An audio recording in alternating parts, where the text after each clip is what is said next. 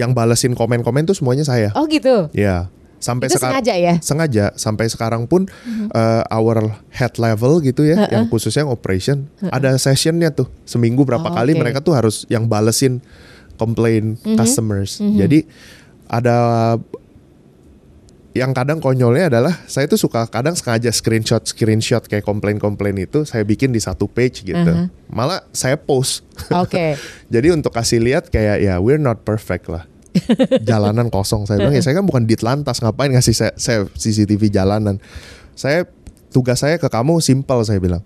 nggak usah pikirin penjualan, bikin aja mau ada order satu box satu hari pun, bikin itu rasanya paling optimal. Oke. Orang itu harus makan ternyata dibungkus makanannya kok Enak. gitu. Karena kalau makanan tuh memang selalu dari mulut ke mulut ya. Betul. Dan kota kecil word of mouth-nya lebih cepat Iya. nyebar. Bravo Radio, the smoothest sound on radio. Anda masih mendengarkan Bravo Radio melalui streaming di bravaradio.com slash streaming, aplikasi Bravo Radio dan video.com. Bravo listeners, kita ketemu lagi di The Captain pagi ini dan eh, hari ini saya akan berbincang-bincang mengenai dunia atau bisnis F&B yang juga harus bertransformasi di dunia digital atau beradaptasi dengan pandemi ini supaya tetap bisa memenuhi target pasar dan eh, di pagi hari ini saya sudah bersama co-founder Daily Box Kelvin Subowo. Apa kabar Kelvin? Halo Mbak Fenita, thank you, thank you, thank you for having me. Sama-sama. em, yang pasti eh, ini mungkin bisa diceritakan dulu ke Brava listeners. Ya, Gimana sih awalnya terpikir untuk berbisnis F&B? Terus eh, kenapa pilih bisnis ini? Kemudian juga ada riset awalnya nggak sih sebelum membangun bisnis ini dan akhirnya eh, jadi Daily Box Group sebagai salah satu operator cloud kitchen terbanyak di Indonesia. oke. Jadi kalau aku mungkin mulai dari background uh, masa kecilku, mamaku tuh uh, catering, masak Oke. sayur matang. Jadi for living the family, Aha. she cook. Gitu. Jadi memang sudah terbiasa di situ Ya. ya. Oke. Terus eh apa mulai entrepreneurial itu kan kira-kira 2011 ya, berarti Mhm. kira-kira 10 tahun lalu. Jadi awalnya tuh saya eh, mulai usaha tuh memang bergeraknya nggak jauh-jauh dari makanan, jualan keripik kentang waktu itu. Oke. Ini yang usaha sendiri nih. Usaha sendiri. Oke. Nah, jadi eh terus dari keripik kentang ngelihat masuk eh, mama saya masuk masak-masak sayur gitu, kita mulai mengembangkan juga cateringnya. Mhm. Nah, terus saya punya passion di tech. Jadi waktu itu Oh. tahun 2013 eh, baca-baca tentang Uber di luar gitu. Saat itu belum ada Gojek, Grab like Hmm. Oke. nowadays lah, Iya, belum iya, belum iya. seperti itu gitu. Akhirnya saya memberanikan diri eh, buka satu perusahaan kayak digital agency. Mhm. Awalnya kita bukan digital bukan agency bikinin orang sih, bikin aplikasi sendiri. Oh, oke. Cuma ternyata gamenya saat itu berbeda jauh sekali. Aplikasi bagus tapi eksekusinya perlu tim. Iya. Capitalnya juga besar ya Mbak Aha, saat aha, itu. aha, Jadi aha. ya bangkrut bangkrut terus lah buka buka apps bikin apps bikin platform gagal terus gitu. Oke. Sampai Itu eh, proses masih proses belajar masih lah proses gitu belajar ya. lah and and still very young at that time. Jadi eh, apa modal nekat doang Mbak. Jadi pas saat 2017 saat itu saya ngeliat eh, GoFood, GrabFood dan platform-platform eh, pesan antar ya saat itu mulai bertumbuh. Dan saya pikir kalau saya mau mulai belajar dari pengalaman gagalnya banyak banget, eh, kayaknya harus mulai dari core kita, core strength kita. Oke. Jadi walaupun passionnya di tech, tapi core strengthnya apa? I, I have knowledge about food kan. Iya. Jadi ya udah mulai dari makanan deh kita bikin konsep saat itu belum familiar dengan konsep cloud kitchen di Oke. Indonesia nggak ada yang sebut-sebut cloud kitchen lah. Bahkan saat itu masih ada yang termsnya ghost kitchen dan lain-lain. Tapi kita ngelihat di luar itu sudah eh, berjalan banyak, ah, ah. gitu. Eh, apalagi saya kan tumbuh besar eh, di Jakarta kan, jadi tahu harga properti itu kalau kita mau mulai buka restoran tuh eh, mahal gitu. Jadi I think this could be a solution. Dan saat itu kita fokus sama target market kita karyawan-karyawan kantoran.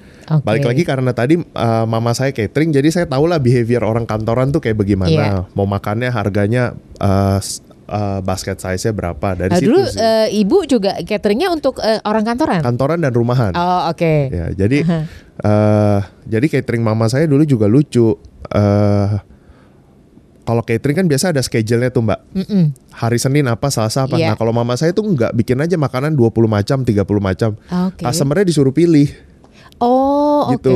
Jadi saya lihat lucu juga nih kalau ini dibikin delivery karena makanannya kan udah ada. Makanya kalau saat itu bahkan sampai saat ini mungkin kita menjadi salah satu brand yang memiliki variasi pilihan paling banyak. Oke. Jadi kalau brand-brand yang lain mungkin kayak fokus ya jenis makanan tertentu. Kalau kita palu gada lah. Cuman silver liningnya adalah comfort food. Oke. Makanya namanya daily box. Kita mau eh, jadi Itu hebat banget loh nyediapin 20 macam eh, jenis makanan itu kan banyak Iya, tuh ya kebayang. Bener. Dulu kalau cuman ide sih nggak nggak banyak mbak. Begitu Ah, eksekusi di lapangannya iya, iya, baru, bener, waduh, bener, bener. pusingnya setengah mati. gitu. Tapi ya eh, thank God ternyata itu menjadi satu daya jual di ya, situ ya, unique selling propositions to the customers Iya. lah. Karena orang jadi nggak bosen bisa coba-coba terus. Jadi Iya. awal terjunnya gitu dari passion juga lah sama background. Oke oke oke. Eh, terus kalau sampai Nah itu kan tadi dari awalnya terus 2017 udah mulai gitu ya. Ya. Nah kalau di masa pandemi ini sekarang kira-kira gimana tuh? Apa mal- malah semakin booming atau gimana? Iya, jadi 2017 itu saya do research lah, kayak konsep uh, food delivery itu bagaimana sih gitu. Baru sebenarnya Daily Box itu kita launch di 2018. Oke.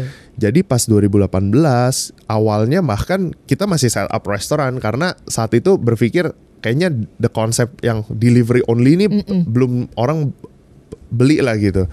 Jadi masih harus orang experience dulu dan lain. kita bukanya restoran dulu. Oh baru jadi sempat buka restoran? restoran dulu model Oke. daily box outlet pertama tuh konsepnya restoran dulu kayak cafe gitu Mhm. tapi uniknya saat itu eh servingnya di dalam box juga jadi nggak di dalam piring Oh, jadi servingnya oke. di dalam box sendoknya juga sendok take away semuanya konsepnya take away lah Mm-mm. nah eh, dan eh, if you remember at th- that moment kalau order food delivery lebih mahal daripada harga yang di dine in tuh Iya. ada 10-20% lebih mahal Iya, kan iya. nah kalau kita kita balik lebih murah jadi Oke. sampai kejadian itu orang itu ngorder lewat food delivery, makannya di tempat kita.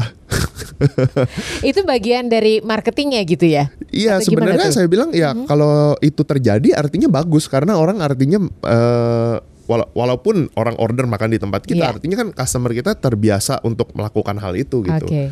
Nah baru di 2019 Mhm. kita memberanikan diri untuk modelnya lebih kayak stall lah, kayak food court gitu Iya. di di Grand Indonesia tuh dekat sini itu Mhm, outlet eh, pioneer yang delivery fokus di delivery itu kita waktu itu.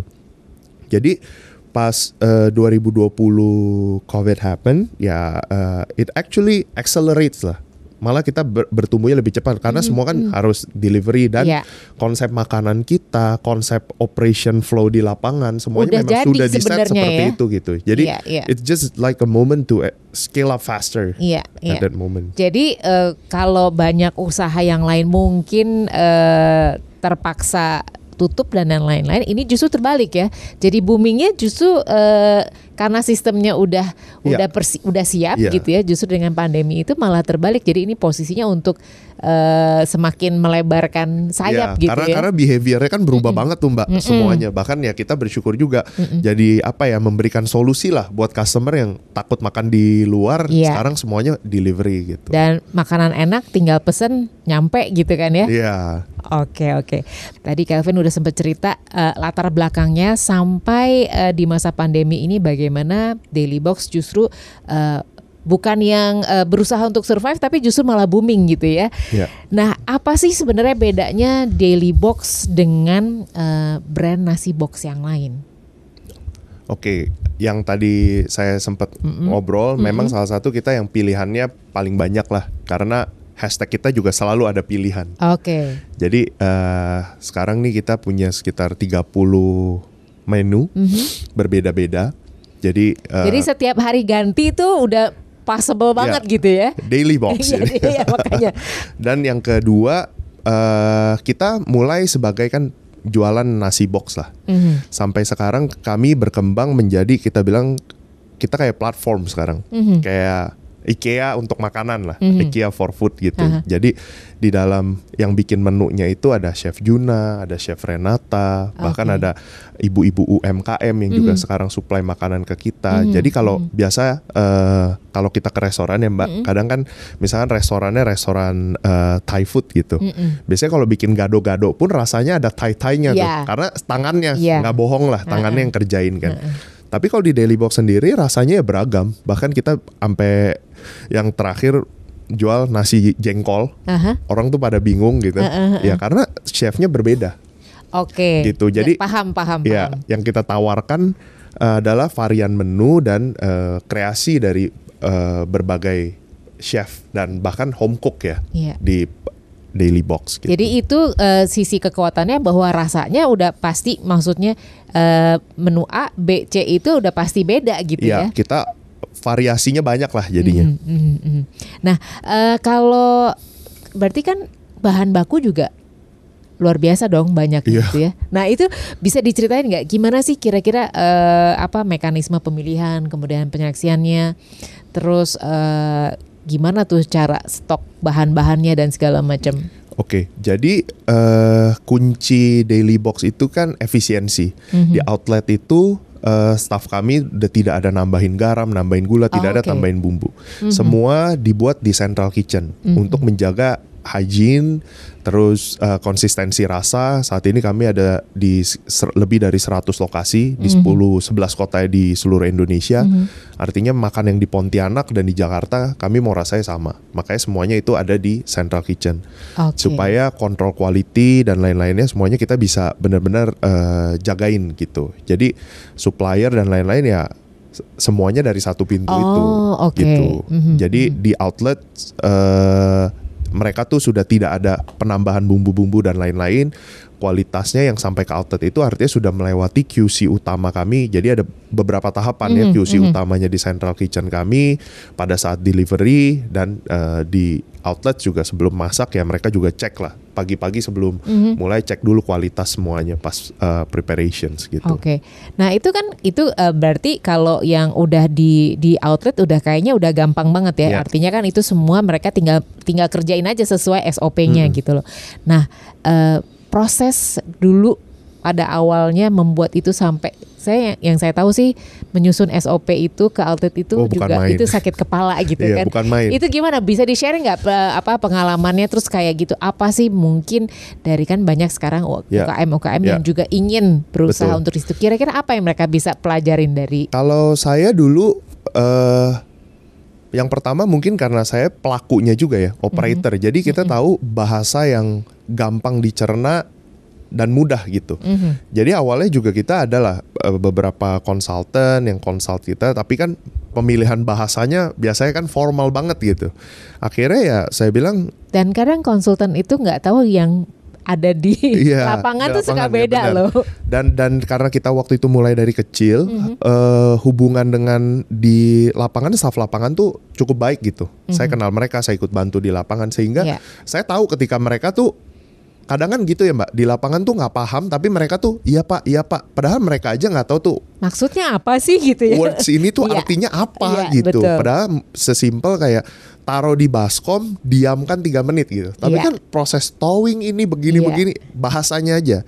Jadi eh, hal pertama yang waktu itu saya pastikan adalah kita bikin SOP dengan kata-kata kata-kata sehari-hari lah, Iya. bahasa sehari-hari yang intinya adalah mereka bisa melakukan itu dulu gitu. Mhm. Mereka bisa melakukan itu dulu, bahkan kita bikinin video, video ya video kita aja jadi modelnya, Iya. prosesnya begini, eh, memastikan. Pokoknya tinggal jiplak udah ikutin aja iya gitu betul, gitu maksudnya betul. Eh, dan ya it works eh, dan berjalan gitu. Dari situ baru pelan-pelan tentu kita ada tambahin knowledge-nya, Mbak. Mhm. Karena kan makin ke sini eh, saya bilang ini tuh taruh di baskom tuh istilahnya towing loh ini gitu. Suhu ruang tuh maksudnya tuh ya ini temperatur kita begini suhu ruang sekian gitu. Jadi eh, ya ada- ada ada kita juga sekarang ada akademinya. Oh, Jadi sebelum yang oke. eh, ke lapangan apalagi yang keluar luar kota semuanya biasanya kita Training harus dulu training ya. dulu. Mm-mm, Setelah training Mm-mm. mereka paham standar kualitasnya apa kita kasih lihat eh, apa on on job training juga habis itu baru mereka boleh eh, operation gitu Oke, jadi uh, luar biasa ya dari mulai uh, usahanya sampai sekarang ada akademinya Iya, segala itu betul. juga uh, apa untuk kelangsungan bisnisnya untuk nanti akan apa cabang-cabangnya akan makin banyak dong ya. Iya. Planningnya begitu pasti Iya, ya. iya. Oke oke. Nah ini kalau di bisnis F&B pasti ada yang namanya komplain Betul. ya kan masukan dari customer ya bisa positif bisa kadang-kadang juga eh, agak bikin sakit hati karena biasanya customer karena dia bayar biar berapapun yang dia bayarkan suka eh, komentarnya kan bisa macam-macam gitu ya. Betul, Nah itu betul. kira-kira gimana tuh menghadapi komplain-komplain Iya. Eh, apakah sekarang udah difilter dengan orang-orang lain atau masih bisa langsung bisa masuk ke kuping lo gitu istilahnya Saya sampai hari ini tuh masih eh, cekin Instagramnya Mhm. Daily Box. Jadi mungkin ya sampai beberapa waktu lalu yang balesin komen-komen tuh semuanya saya. oh gitu Ya, sampai sekarang sengaja ya? Sengaja sampai sekarang pun eh, our head level gitu ya, yang khususnya yang operation ada sessionnya tuh seminggu berapa Oh, kali oke. mereka tuh harus yang balesin komplain customers. Mhm. Jadi ada yang kadang konyolnya adalah saya tuh suka kadang sengaja screenshot screenshot kayak komplain-komplain itu saya bikin di satu page gitu. Aha. Malah saya post. oke Jadi untuk kasih lihat kayak ya we're not perfect lah. Mhm. Apalagi sekarang sta- eh, sebagai startup gitu. Sebenarnya kan sama aja ya ketika orang pakai aplikasi servernya down nggak bisa diakses Yeah. sama seperti kami gitu. Cuman eh, gimana fast respon lah untuk bisa eh, apa memperbaiki itu gitu. Jadi saya juga selalu kasih tahu ke seluruh customer, kami nggak akan ada hari ini tanpa kalian Heeh, gitu. heeh, Justru masukan-masukan seperti itu eh, yang membuat kami improve lebih baik. Contohnya flow operation kami yang sekarang dibanding enam bulan lalu, bahkan dari awal tahun gitu sudah berbeda jauh sekali. Karena dulu itu pas makan siang orderan yang masuk misalkan 20 orderan Mhm. satu orderan kita bi- kami bikin sekitar eh, satu setengah sampai dua menit gitu. Jadi kalau yang nomor 20 masih setengah jam, Mhm, mhm. oke lah gitu. Sekarang pas makan siang sekali masuk satu or- orderan itu ada sekitar hampir 40 sampai 50 orderan. Oke. Dan satu orderan itu bisa ada 2 sampai 3 box. Mhm. Jadi kalau masih dua menit artinya orderan itu Lama akan bisa banget satu ya, eh, iya, setengah betul, jam gitu. betul. Jadi eh kayak kami yang sekarang ba- lebih banyak di di ngurusin yang strategi dan lain-lain kan kadang nggak tahu. Iya. Tapi kan begitu komplain itu masuk, buset nih order daily box sampai satu setengah jam. Udah habis nih waktu gue jam makan siang iya, gitu ya. kita kan lah kok kita mau jadi solusi cepat malah jadi ngerepotin karena kan kalau udah order dia Iya. order yang lain lagi aduh udah keburu order ini gitu nah dari situlah yang kadang biasa eh, kami lakukan banyak improvement Oke, gitu oke. Eh, apa sih eh, mungkin kritikan atau komplain customer yang masih diinget sampai sekarang?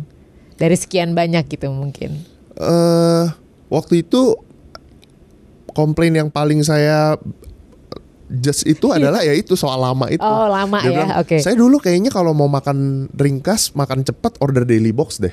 Kok sekarang kualitasnya jauh banget karena lama. Jadi jadi sumber masalah gitu. Oke. Dan dia udah order makanan, udah la- udah makan siangnya itu makanannya baru datang. Ngomel lagi lapar perut kosong. Nah, Waduh, itu dalam tuh Iya, jadi biasanya. jadi wah kita padahal ha- mau memberi solusi kok malah jadi Iya. masalah gitu. Oke oke. Jadi dirasa dan packaging segala macam aman, tapi justru timingnya itu yang, Iya. yang jadi masalah gitu Karena ya. tadi Mbak kita kan ekspansinya cepat. Satu kitchen kita tuh paling luasnya 12 meter persegi, Mhm, tiga kali 4 meter. Kalau dulu tiga kali 4 meter orderan 10 20 Cukup, oke. Begitu iya. 40 wah.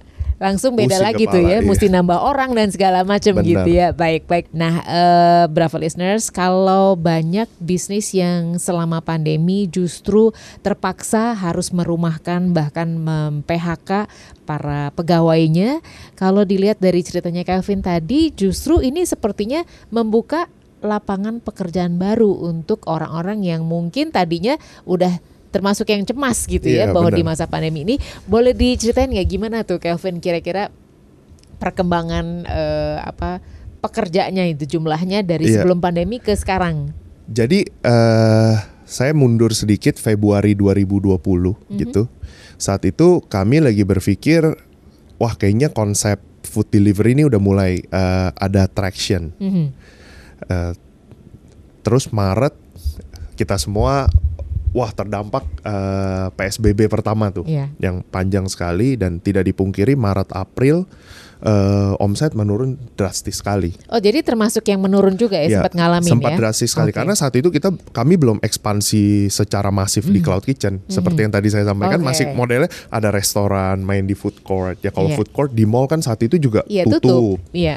jadi omsetnya sempat uh, drop nah staff-staff kami yang di food court ini kan harus kami relokasi sesegera mungkin akhirnya kita cari tempat yang penting titik deliverynya nggak jauh-jauh deh Oke. Nah, di situ saya ngelihat, wih, salesnya malah, Malah, ma- naik gitu. Dan eh, saya rasa ini momentum bagus untuk kami bisa eh, ekspansi. Tapi kan saat itu kapital kami terbatas sekali. Iya. Nah, ini saya juga eh, apresiasi semua tim. Karena saat itu saya kumpulin waktu itu staff kami nggak sampai mungkin sekitar 60 orang, jadi masih bisa dikumpulin. Saya bilang eh situasi ya pokoknya saya jelasin lah ini situasi sulit dan lain-lain. Tapi saya- Karena kan terbuka dengan eh, tim itu Ya, juga iya, lebih betul. bagus ya. Kayak tadi saya soalnya kan sama mereka karena dari awal ya, jadi Heeh. sering connection saya udah kayak teman sih. Mhm, mhm. Jadi saya bilang ini gimana? s- kalau dari saya, saya bilang saya bilang ini momentum kita untuk ekspansi. Mhm. Saya istilahnya tuh tempala besi selagi panas. Oke. Kalau udah dingin susah tuh, tenaganya berat gitu. Ini mumpung momentum, kebijakan dan lain-lain eh, menguntungkan posisi cloud kitchen. Tapi eh, saya juga tahu kalian juga eh, kan harus ada keluarga yang dijagain gitu. Jadi waktu itu kita sempat eh, apa? Saya bilang solusinya gimana? Mereka bilang ya kita sih percaya aja bos. Bingung juga katanya. Kita masih bisa jualan aja udah alhamdulillah. Mhm. Saya bilang gini deh kalau mau gajinya di di kita bagi Pak. Biasa kan di awal bulan. Ini kita bagi deh. Eh, ada yang di awal bulan, ada yang tengah bulan Ha-ha, gitu. ha-ha. Supaya eh ada capital yang bisa kita puterin untuk ekspansi. Karena kan buka cloud kitchen saat itu modalnya nggak terlalu besar lah. Dan saya salutnya sama mereka, mereka itu setuju. Saya cuma bilang waktu itu kita biasa makan satu piring satu. Sekarang satu piring harus dibagi empat. Lapar gak? Pasti lapar lah. Biasa makan satu piring satu. Iya. Tapi nggak mati, Iya. masih makan. Nah, saya bersyukur banget. Mereka semua tuh saat itu kompak. Tidak ada satupun yang bilang ya nggak tahu ya ngerti apa nggak ngerti pokoknya saya juga nggak tahu benar, kenapa. Bisa mereka jadi eh, bisa juga mungkin sih? bisa juga mungkin ada yang ya yang penting duitnya masih dapat Iya, kan iya, gitu iya. mungkin kayak gitu gitu saya nggak tahu juga tapi itu yang Tapi minimal mereka percaya, Ya. punya Ya, kepercayaan. makanya itu yang menjadi dasar Mhm. kami dari waktu itu 2020 Februari Maret 12 eh, outlets Mhm. saat itu sekarang kami udah operate lebih dari 120 lokasi. itu luar biasa Ya, loh. berkembang Mhm. eh, menjadi 10 kali lipat dalam satu setengah tahun terakhir. Mhm. Eh, punya tim lebih dari 600 600 orang sekarang hampir 700. Mhm. Ya saya selalu bilang ke tim, wah ini kalian dikasih amanah kita dari kecil, percaya kita kerjakan sungguh-sungguh ya sampai bisa jadi hari ini. Tentunya collective effort lah, Iya. kerja keras dan ada pengorbanan dari eh, semua pihak gitu loh mbak. Kalau dari dinilai dari sisi bisnisnya, eh, ya kita bisa lihat bahwa itu adalah bisa dibilang sukses untuk dalam waktu yang eh, cukup pendek gitu ya. Ya. Tapi eh, lo sendiri gimana eh, perasaan di dalam hatinya pada saat bisa memberikan lapangan pekerjaan untuk sekian banyak orang di masa yang masih dibilang sampai sekarang masih berlangsung pandeminya Iya, betul. gitu. Eh, tentunya sudah pasti nomor satu eh, bersyukur sekali Mhm. karena kita kan dikasih kesempatan untuk bisa melakukan sesuatu buat orang lain. Bermanfaat lah gitu bermanfaat lah pasti ada rasa bangga syukur tapi juga nggak mau kayak takabur gitu loh. Kayak kayak takut kayak eh, gimana ya cara kita juga terus menjadi seperti ini ke depannya? Gimana itu? Contoh kayak tadi saya sampa- sempat sampaikan kita seperti eh, platform makanan. Kayak kita Iya. kan kalau belanja di furniture kayak di IKEA kita kan juga udah nggak tahu tuh desainernya siapa. Iya. padahal namanya lah eh, nama kursinya ini didesain oleh ini kita nggak tahu. Yang penting kita belinya di IKEA. Sama seperti kami salah satunya ide itu muncul ketika saat itu ada seorang ibu-ibu namanya saya sebut saja Bu Yanti. Si Bu Yanti ini dulu kerjanya eh, garment lah sablon gitu. Tapi kan Tanah Abang juga terdampak luar Iya. biasa. Jadi keluarganya terpukul eh, semuanya bermasalah dia suka masak bikin sambal kasih ke salah satu chef kami, Oke. tim kami. Ternyata enak banget. Enak. Saya bi- saya nggak makan sambal sih. Jadi saya percaya aja. Saya bilang enak ya cat. Iya. Jadi jadiin men- menu. Saya bilang coba jual. Dan alhamdulillahnya sekarang ini dia memproduksi sambal tuh hampir satu setengah ton. Hah? Sebulan hampir satu setengah ton. Ton hitungannya Iya. wow Dan luar biasa. eh, dia kan di rumah Iya, dan tim kami datang untuk kan food hygiene, safety dan lain-lain harus iya. diprioritaskan. Karena itu memang salah satu Iya. eh, jualannya Iya. ya. Jadi diajarin dan hebatnya malah semangat sekali gitu. Karena dia bilang, "Aduh, Mas, saya mau mau kasih orang tua di di kampungnya aja udah nggak ada uang kalau bisa begini." Alhamdulillah. Jadi tetangganya potong cabe, Oh. tetangga sininya goreng bawang, tetangga ini. Jadi kalau kita jalan ke satu komplek tuh ada beberapa rumah kanan kiri tetangganya semua Diusahakan gitu ya. Ya, ya Diberdayakan. dikaryakan ya benar-benar. Jadi sampai saya dapat chat sekali dia bilang ke si Bu Yanti ini tolong sampaikan ya namanya ibu-ibu Iya, kan mungkin iya. sungkan nyampaikan langsung tolong sampaikan anak saya tadi udah nggak saya pikir sekolahnya nanti aja Udah mau sekarang- diberhentiin karena enggak. sekarang bisa menyekolahkan gitu ya. ya tadi saya bilang jadi kan eh, tim produk kita eh, salah satu kan ada chef dulu X 5 star hotel gitu saya bilang tuh kalau lu dulu bikin menu paling bos-bos itu bilang enak makanan lu Iya. saya iya. bilang sekarang tuh anak ada bisa tetap sekolah karena Iya. kamu saya kan ledekin dia Iya. dia sekarang spesialis emak-emak saya bilang karena edukasi ibu-ibu Iya, iya, iya, iya. SOP dan Iya. lain-lain gitu Sementara eh, racikannya tetap si ibu ini ya Iya, yang pegang gitu betul. ya. Oke. Jadi, melihat impact itu semua eh, tim kami juga ya sungguh luar biasa Mhm, bersyukur mampu memberikan membantu kehidupan orang Iya. lain gitu ya. ya itu sih Baik, baik. Eh, tadi sudah sempat disebut bahwa misalnya Daily Box sudah kerjasama dengan eh, Chef Juna, ada Chef Ya. Renata juga. Nah sekarang katanya juga eh, mengakuisisi eh, brand Bread Life. iya betul Nah ini boleh diceritain nggak? jadi eh, kami berkembang kan dari awalnya jualan makanan Mm-mm. terus kami melihat eh, potensi yang tep- seperti tadi saya sampaikan sama Bu Yanti, Chef Juna, Chef Renata banyak sekali yang bisa kami kerjakan dengan Daily Box platform ini. Artinya makanan yang kami tawarkan tadi saya juga sampaikan begitu lunch, dinner diserbu.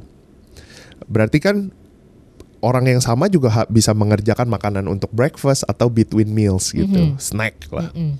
Nah, eh, salah satunya ketika kami melihat Bread Life, roti ya masuk akal kan karena bisa buat sarapan. Terus eh, apa operasional di lapangannya simpel banget karena roti kan sudah jadi semuanya Iya, kan. iya. Kayak mau roti coklat, dia sambil bikin nasi butter soy gitu, ayam mentega, ya mau tambah roti coklat dia tidak usah masak lagi, tinggal ambil aja Iya, roti coklatnya iya, gitu. iya. Jadi oper- dari segi operasional kami lebih s- efisien dan menawarkan varian lain ke customer Sekalian kami. nih buat snack entar gitu ya buat nanti jam Betul, 3 gitu ya. Betul. Atau nanti kami juga nawarin kayak ada sandwich buat breakfast Mhm, kayak gitu. Karena kan eh, makin banyak yang kami tawarkan, kita tuh istilahnya sebutnya share of throat, mbak, porsi tenggorokan. Jadi Oke. kalau target market kami saat itu karyawan, kita kan kerja seminggu lima hari, Mhm. lunch dinner lah 10 kali. Artinya seminggu 10 kali ada berapa porsi yang bisa kita grab gitu, bisa kita ma- Ini ambil. berarti dari pagi sampai sore semuanya dapat ya. Ya, kita makanya waktu itu masukin roti ya eh, masuk akal lah untuk di operasional kami. Salah satunya sih kayak gitu. Oh oke. Nah eh, terus kira-kira eh, kalau dilihat dari tren para pelaku industri yang saling berkolaborasi, kira-kira eh, ini kompetisi gimana? Ini kan jadi kolaborasi kan untuk menambah eh, Ya. menu dan segala macam dan juga memberikan pilihan buat Ya. customer gitu kan. Jadi makin banyak pilihannya. Ya, benar. Bisa jadi mungkin malah tergantung sama Daily Box ya. nah ini, nah kalau kalau untuk kompetisi gimana? Kalau- kalau- yang lain. Kalau saya ngelihatnya itu justru bagus ya. Khususnya mungkin beda industri beda beda beda pandangan ya. Kalau saya memandangnya kalau dari industri makanan bagus karena itu kan preferences apa eh, rasa. Mhm. Jadi di depan kantor saya ada tiga bapak-bapak jual ketoprak. Oke. Jaraknya nggak jauh. Bayangin loh. makanannya sama, ketoprak. Ketoprak ketoprak Iya, gitu iya. ya. Eh, cuman yang satu ya eh jual di bedanya ya paling cuma 100 meter gitu. Tiga-tiganya rame. Oke. Dan saya makan ya dua di antara tiga itu saya juga eh, favorit saya karena yang satu lebih asin, yang satu kadang lebih manis, yang satu tempe gorengnya enak Ya gitu. kayak orang jual ayam goreng sama bakmi gitu Iya. kan ya. Segala rupa bakmi mah Iya. tetap ada aja. Jadi eh, maksud saya adalah eh, itu bagus karena mem- mempush kita kan untuk inovasi dan konsistensi. Mhm. Salah satu kayak si bapak yang jualan eh, tahu gorengnya enak gitu. Ya sebenarnya kan simpelnya fokus aja tahu gorengnya jangan berubah lah. Iya. Karena orang cari dia kan Konsisten harus yang begitu terus gitu Iya. ya. Sisanya ya dia tinggal inovasi apalagi selain tahu Rasa yang baru itu, atau rasa yang apa baru gitu. atau apa gitu. Jadi menurut saya kita ya kayak tadi Mbak eh, Venita sampaikan bakmi kita berapa jenis, even soto berapa jenis Iya. gitu. Tapi kan eh, selalu kita ada ra- rasa kangen, rasa ri- rindu. Eh, ya soto ini enak sendiri, soto ini enaknya sendiri. Jadi menurut saya sih itu bagus karena eh, penetrasi contoh kayak food delivery, total food market kita juga masih masih kecil lah. Kalau di daerah-daerah, kalau saya keliling Indonesia gitu di kota-kota tier 2, tier 3, masih banyak brand-brand juga belum masuk tuh Iya, iya betul. gitu. Jadi eh, itu yang akan mempush kita kan kan dengan ada brand baru masuk, customer spendingnya juga lebih, ekonominya juga bergerak lebih, taraf hidupnya naik, buka lapangan pekerjaan baru. Maksud saya, I think ya itu sesuatu yang bagus sekali ya. Gimana persaingan di Jakarta dengan di daerah-daerah lain? Sangat beda jauh sekali, makanya eh, di 2022 fokus kami itu akan lebih ekspansi keluar eh, Jabodetabek. Mhm. Eh, sekarang mungkin saya dengan bergabungnya salah satu apa eh, brand-brand kita banyak kayak tadi ada roti dan lain-lain ekspansi kita juga akan lebih masif lagi kita Daily Box Group ya secara grup mungkin salah satu brand yang ada dari di semua pulau besar di Indonesia kita ada di Sumatera Sulawesi Jawa Kalimantan Papua bahkan kita ada di Jayapura gitu Oh gitu. Iya. Dan dan karena kami buka di semua titik itu, ya karena itu Mbak, buka di udah buka di Jayapura ya nggak no brainer lah sama aja lah mau buka di Sulawesi atau di Iya. Kalimantan pusingnya Iya, sama iya, gitu iya, sebenarnya. Nah kami melihat justru eh kami bawa tadi impact atau solusi yang eh, luar biasa. Saya ceritakan ya kok pas kami buka di Pontianak saat itu, kami buka tanggal waktu itu 8 Agustus kalau nggak salah. Jadi masih PPKM kalau masih inget eh sta- sta- staff saya yang saya kirim ke sana ngomong Pak lihat nih CCTV jalanan kosong. Saya bilang ya saya kan bukan di lantas ngapain ngasih saya, saya CCTV jalanan? Saya tugas saya ke kamu simpel saya bilang. Nggak usah pikirin penjualan bikin aja mau ada order satu box satu hari pun bikin itu rasanya paling optimal Oke. orang itu harus makan ternyata dibungkus makanannya kok Enak. gitu Karena kalau makanan tuh memang selalu dari mulut ke mulut ya. Betul. Dan kota kecil, word of mouth-nya lebih cepat Iya. nyebar. Percayalah pokoknya Iya. daripada influencer lebih, ya. Lebih tetangga, bener. Tetangga tuh lebih ampuh omongannya. Jadi kalau tetangganya ngomong penasaran coba dan nggak mau kalah. FOMO-nya kuat juga Oke. gitu di, di di daerah. Jadi dan benar begitu kami buka di Pontianak eh, dua minggu kemudian saya dapat call dari salah satu partner delivery kami ngobrol kayak bro eh, what have you done katanya kenapa? Ya ini kok spike-nya gila banget gitu. Akhirnya saya berangkat ke Pontianak dan saya kaget. Bener we become the only restaurant yang ada ojol queuing up gitu. Oh, oke. sampai eh, saya ngobrol sama- Padahal tempat lain buka juga. buka. Tapi kan kalau kota kota masih kecil gitu mbak ke mana-mana ngapain deket nggak macet dan sekalian ngobrol-ngobrol lah gitu. jadi saya ngobrol sama drivernya dia bilang "Eh, aduh alhamdulillah bang. Ini sejak ada daily box omset nih naik bisa sampai dua kali katanya karena udah saya ngetem aja di sini gitu jadi saya bilang Habis nganter balik lagi ke situ Iya, lagi. saya bilang wah eh, lucu juga gitu. Padahal kami waktu itu saat itu sebenarnya jujur aja pikir kita buka di Pontianak eh, outlet kami di Pontianak saat ini yang paling besar. 700 square meter, 700 Wow. meter. Jadi pikirnya tuh ya orang datang dine in lah. Ternyata enggak tuh. Tetap Tetap delivery, bungkus, iya. delivery. Bungkus. Jadi kami ngelihat malah wah, wow, ini sesuatu yang luar biasa. Makanya kami explore ke Atau mungkin kan Banjarmasin. lagi masih masih PPKM juga kali. Jadi nah, tapi rata-rata. setelah sekarang udah selesai, Iya. habitnya pun terbentuk gitu. Ah, Oke. Jadi yang saya lihat kok kam- kami buka lagi Banjarmasin, Balikpapan. Kok tetap naik begitu? Nah, salah satunya adalah mereka cerita baru tahu sei rasanya seperti ini. Gitu loh. Jadi, oh, itulah hebatnya kita Indonesia makanannya aja kita nggak tahu bahkan. Iya, iya, iya. Dan mungkin uh, jadinya sekarang orang lebih nyaman untuk nyobain di rumah. Ah, mau nyobain Betul. dulu nih di rumah aja deh daripada Betul. usaha effort untuk datang Yes. ke lokasi Ya, gitu ya. ya, jadi me- memang ya itulah dengan kolaborasi kayak Hmm, tadi kami bisa ekspansi sesuatu yang luar biasa juga dan malah di luar pulau memperkenalkan kuliner-kuliner yang mungkin kalau kita di Pulau Jawa khususnya udah biasa gitu Iya, ya. Tapi iya, di iya. di luar tuh sesuatu yang luar biasa sekali gitu. Dan marketnya beda-beda gitu ya. Betul. Tiap da- daerah pasti berbeda-beda. Oke, Betul. oke. Nah, ini eh, sebelum kita tutup obrolan kita di pagi hari ini, kalau misalnya Kelvin mau share ke para yang apa para pengusaha UMKM gitu, kira-kira apa sih yang perlu mereka lakukan untuk eh, mungkin bisa mengejar kesuksesan seorang Kelvin dengan usaha daily boxnya ini? Wah kayaknya kurang cocok tuh saya kasih tahu begituan masih jauh banget kalau dari tadi cerita. Paling nggak anggaplah gini, uh, UMKM sekarang lagi struggling, banyak Hmm. yang mulai sukses, ada yang masih uh, apa? Maksudnya masih masih coba-coba. Kira-kira apa satu atau dua hal yang perlu mereka konsisten lakukan supaya paling tidak usahanya bisa berjalan di tahun depan ini di Oke. 2022. Kalau berdasarkan ini saya berdasarkan pengalaman aja ya, Iya. Mbak. Jadi kalau knowledge semuanya jauh lebih pintar lah dari saya.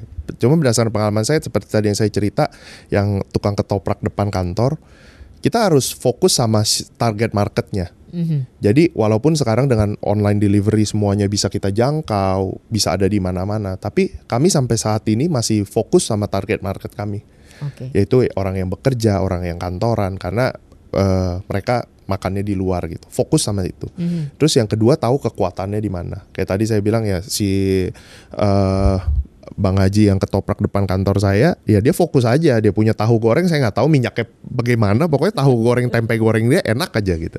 Dan Oke. dan itu yang dia dia memang dia jaga, tidak boleh ada ada kesalahan gitu. Mhm. Jadi menurut saya fokus itu sangat penting sekali. Kayak si Bu Yanti yang kolaborasi sama kami, dia fokus sama sambal. Walaupun kadang nanti ke depannya ada buka opportunity baru ya dari sambal jualan roti dan lain. Kayak kami kan juga Jadi, saya tapi core-nya jangan Ya, sampai ini betul. ya lupa atau Uh-uh. rasanya nggak boleh berubah dan kayak gitu saya ya. kan tadi dari awal juga walaupun sekarang kami ada brand eh, berbagai brand, tapi fokusnya kan tetap waktu itu nasi kotak. Ya. Sesimpel ya nasi kotak itu apa nasinya ya nggak boleh nggak boleh perak, nasinya nggak boleh terlalu lembek gitu. Iya. Kayaknya eh, fokus di situ Mhm. itu yang membantu kita kan untuk bisa lebih lah Mhm. daripada kompetitor-kompetitor lain gitu. Oke, oke. Eh, satu lagi mungkin terakhir eh, nextnya Daily Box 2022 apa target berikutnya? Oke, eh, Atau pastinya masih rahasia jangan-jangan? enggak, pastinya ada. eh kalau kita sih nggak ada yang dirahasia-rahasiakan lah. Jadi pastinya akan ada kolaborasi-kolaborasi dengan brand-brand lain eh, tetap kita eh, lakukan gitu. Terus eh, berikutnya kami ya tadi seperti saya sampaikan kita udah ada di pulau-pulau besar di Indonesia. Tentunya kami juga mau hadir bagaimana bisa hadir di seluruh provinsi di di Indonesia gitu. Itu target 2022 sih eh, yang pertama harus bisa hadir di semua eh, provinsi di Indonesia. Itu itu goal utama. Terus eh, untuk ekspansi itu yang kedua untuk mengenai brand kami juga eh, ingin berkolaborasi lebih banyak lagi. Menghadirkan tadi seperti saya bilang ada brand-brand ya nanti eh, bisa dilihat kami akan cukup agresif lah dari sisi itu untuk kolaborasi ya. Oke. yang yang saya udah bisa publish eh, sekarang ini contohnya kami sudah ada nasi udah ada eh, roti. Roti, nanti uh-huh. eh, apa kita kolaborasi sama salah satu dessertnya juga yang paling eh, seru sama Esteller Oh, sama oke. Esteller 77. Jadi kan ini kami berkolaborasi cocok gitu. Makanan terus ada makanannya Esteller. Biasanya kan kita kalau beli di Sinar Garut atau apa makan di tempat atau bahkan kayak Esteller 77 ya datangnya di outlet gitu. Iya, nah, iya. kami mendisrupt, merubah eh, prosesnya sehingga bisa dinikmati juga di delivery gitu. Oke. Nah, jadi itu itu salah satu contohnya menghadirkan lebih banyak eh, pilihan lah untuk Oke, customer. baik. Semoga sukses untuk uh, Thank you. tahun depan dan bisa terus Sama-sama. kolaborasi dan juga tadi bisa buka di semua provinsi ya Ya. luar biasa. Dan yang pasti terima kasih untuk Kelvin yang sudah datang udah sharing bersama-sama Brava listeners dan juga untuk Anda mungkin kalau Anda punya plan atau sedang usaha keras memajukan UMKM silahkan jalanin aja terus ya. Betul. Jangan patah semangat. Dan yang pasti Brava listeners saya masih akan terus bersama Anda di Gude Jakarta sampai tepat jam 10 pagi nanti.